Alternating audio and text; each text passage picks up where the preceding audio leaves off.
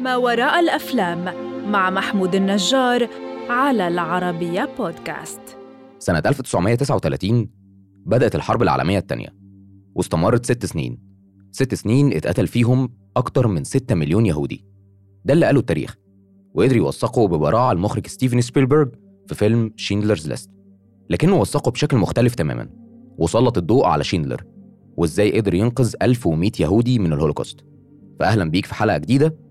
من بودكاست ما وراء الأفلام. هنشوف النهاردة سوا ما وراء Schindler's List خليني أقول لك إن فيلم Schindler's List حاصل على سبع جوائز أوسكار من أصل 12 ترشيح واحتل المرتبة التاسعة ضمن قائمة المعهد السينمائي الأمريكي لأفضل 100 فيلم على مر العصور واحتل المرتبة السادسة لتقييم Internet Movie Database لأفضل 250 فيلم على مر التاريخ. وقبل ما تستغرب كل ده ليه اسمع الحلقة للآخر وأنت هتعرف ليه فيلم Schindler's List مميز جدا. الفيلم ببساطة بيحكي عن اللي تعرض له اليهود في الحرب العالمية الثانية لكن المرة دي بيعرضها من منظور رجل الأعمال الألماني أوسكار شيندلر. بطل فيلمنا النهاردة. في بداية الفيلم هتشوف أوسكار شيندلر صفات سيئة جدا زي إنه جشع جدا وعايز يبقى غني وخلاص وده اللي خلاه يستغل اللي بيحصل مع اليهود علشان يشغل مصنعه. وإن في الوقت اللي اليهود فيه بيعانوا كان هو بيكبر ال business الخاص بتاعه عن طريق إنه بيشغل اليهود عنده بالسخرة. لكن كل ده اتغير تماما. إزاي ده حصل؟ وايه حكايه القايمة بتاعته ده اللي هحكي لك عنه دلوقتي. بدايه الفيلم بتشوف شيندلر بيحاول يدخل سوق التجارة من أوسع أبوابه وعلشان يعمل ده كان لازم يكسب ثقة الضباط ويكون له ظهر سياسي يحميه وبالفعل قدر يعمل ده بذكاء شديد جدا وكان عضو في الحزب النازي الألماني التابع لهتلر. هتشوف شيندلر فاشل تماما على إدارة المصنع لحد ما بيتعرف على إيزاك شتيرن محاسب يهودي شاطر جدا في شغله وهو ده اللي هيساعده يشغل المصنع. بالنسبة لإيزاك هو كان شايف إن ده فرصة لليهود علشان يعيشوا لمدة أطول لأنهم هيكونوا بيشتغلوا. أي نعم مش بياخدوا أي مقابل قدام شغلهم لكن ده على الأقل مش معرضين للموت في أي لحظة. لكن إيزاك ما كانش عارف إن دي بداية جيل كامل من يهود شيندلر طول الفيلم علاقة شيندلر بإيزاك بتبقى قريبة جدا. ال business بتاع شيندلر بينجح فعلا وبيكبر كل يوم عن التاني. لأن المصنع ده كانت وظيفته إنه يصنع المؤن والمعلبات اللي الجيش الألماني بيحتاجها في الحرب. لكن في وسط كل ده بيبدأ شيندلر يشوف حاجات تانية وهو إن في كل مرة بيتعرض فيها إيزاك للخطر شيندلر نفسه بيتعرض للخطر فكان دايما بيحافظ على حياة إيزاك تحت أي ظرف من الظروف لكن تدريجيا بيشوف الظلم الواقع على اليهود من النازيين والمعاملة اللي بيتعرضوا ليها خاصة بعد ظهور أمون جوث واللي كان سبب في إن شيندلر يدرك مدى صعوبة اللي بيحصل لليهود وقتها. جوث كان من أكبر الضباط في منطقته وكان بيعامل اليهود معاملة غير آدمية بالمرة. لدرجة إن في مشهد في الفيلم هتستغربوا جدا لكن هو كان بيحصل. جوث بيصحى من النوم وبيطلع في البلكونة وبيمسك سلاحه وبيقرر يتسلى شوية فبيبدأ يضرب نار على اليهود اللي في الساحة وحبيبته وقتها بتصحى من النوم وتقول له بطل طريقتك الطفولية دي. فبالنسبة لجوث ما كانش فارق معاه أي حاجة حرفيا وده اللي خلى شيندلر يبتدي يتدخل ويبدأ يأثر على جوث بشكل غير مناسب خاصة لما قال له Power is when you have every justification to kill and we don't. القوة الحقيقية إن يكون عندك مبرر للقتل بس ما تعملش كده. وبالفعل ده أثر على جوث بشكل ما لكن تأثيره ما استمرش كتير. جوث مثال الشرير الغبي المريض بجنون العظمة واللي بيحاول يفرض سيطرته تحت أي ظرف لمجرد إنه يقول أنا هنا أنا موجود. كل ده استمر لحد يوم فارق في حياة شيندلر يوم الإبادة الجماعية.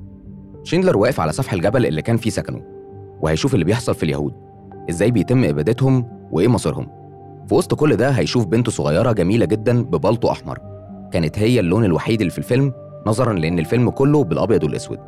البنت بتتحرك في وسط كل الدوشة دي ومحدش مدرك لوجودها أصلا لكن شيندلر عينه ما راحتش من عليها لحظة.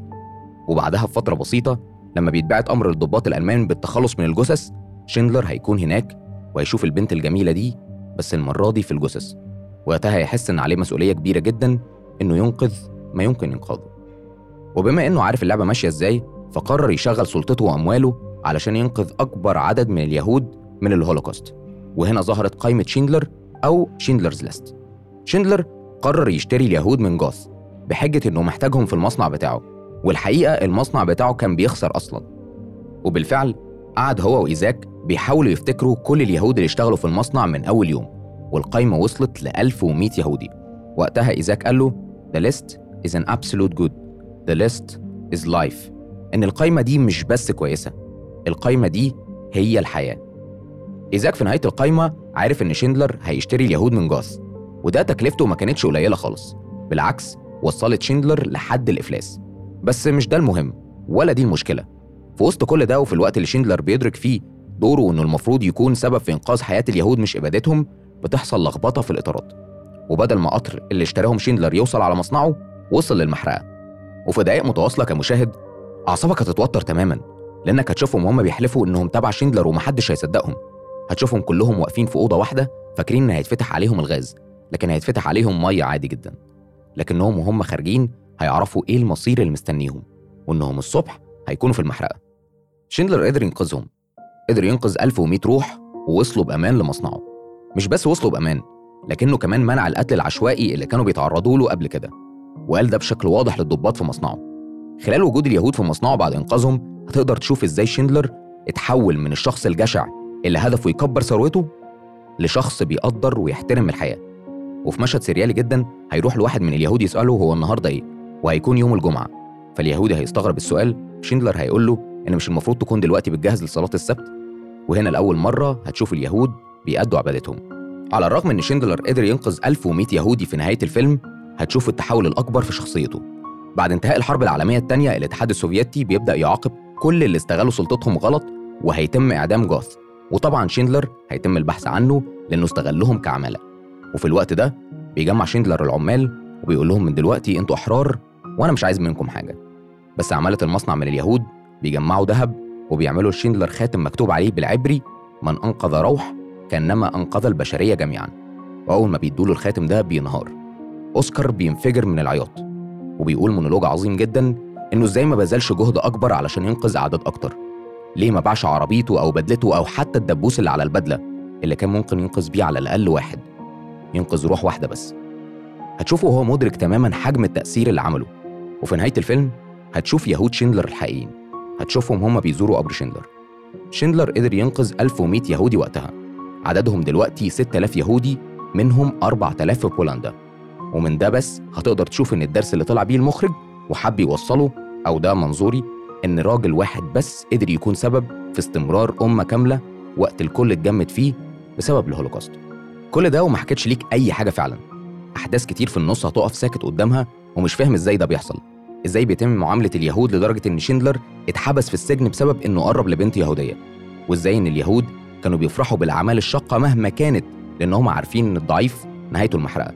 إزاي كانوا بيستخبوا وازاي في لحظة كانوا بيحمدوا ربنا على نعمة السكن وبعدها بلحظة اتعرضوا لإبادة جماعية. كلها حاجات هتقف عندها كتير. والحقيقة أحب جدا بعد ما تسمع الحلقة وتشوف الفيلم تشاركني أنت شفته من أي منظور.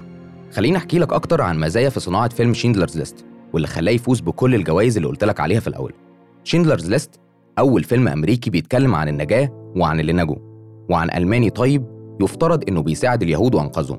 وبالمناسبة دي الفيلم أول ما نزل اتعرض لهجوم من فئة اليهود المتشددين لأنهم كانوا شايفين إن الاستثناء قاعدة بمعنى إن الفيلم اظهر شيندلر الألماني متعاطف وبكده بقى بطل في نظر العالم. الفيلم ظهر بالأبيض والأسود علشان يعكس الكآبة اللي كانت مسيطرة على الفترة دي والحقيقة هم قدروا يستخدموا الأبيض والأسود والظل بشكل قوي جدا ومباشر وقدروا يعكسوا الحالة المزاجية اللي كانت موجودة في الفترة دي فعلا. كان في مشاهد مهمة جدا لكن المخرج اتخلى فيها عن الموسيقى وعوض عنها بالأصوات الحقيقية للممثلين زي مشهد دفع اليهود في الحمام وأعتقد إنها أوضة الغاز وقتها الصريخ والرعب هو اللي سيطر على المشهد مش الموسيقى. الفيلم قبل صدوره وبعد نزوله مش بس كان عليه الأنظار من كل القنوات والمجلات الفنية لكنه كمان أثر سياسيا وبكده اتحول لأيقونة في السينما المعاصرة. أما عن مين السبب في التحفة الفنية Schindler's List الفيلم أخرجه ستيفن سبيلبرج ومأخوذ من رواية كتبها توماس كانلي وكتب السيناريو المبدع ستيفن زيليان وكان دور البطولة لليام نيسون في دور أوسكار شيندلر وبن كينجسلي في دور إيزاك شتيرن ورالف فينس في دور أمون جاث والحقيقة كل الممثلين قدموا أدوار استثنائية. أنا متحمس جدا أعرف أنت شفت Schindler's List من أي منظور. شوف الفيلم دلوقتي واستناني الحلقة اللي جاية علشان نشوف فيلم جديد بمنظور مختلف. أنا محمود النجار في ما وراء الأفلام المقدم من العربية بودكاست.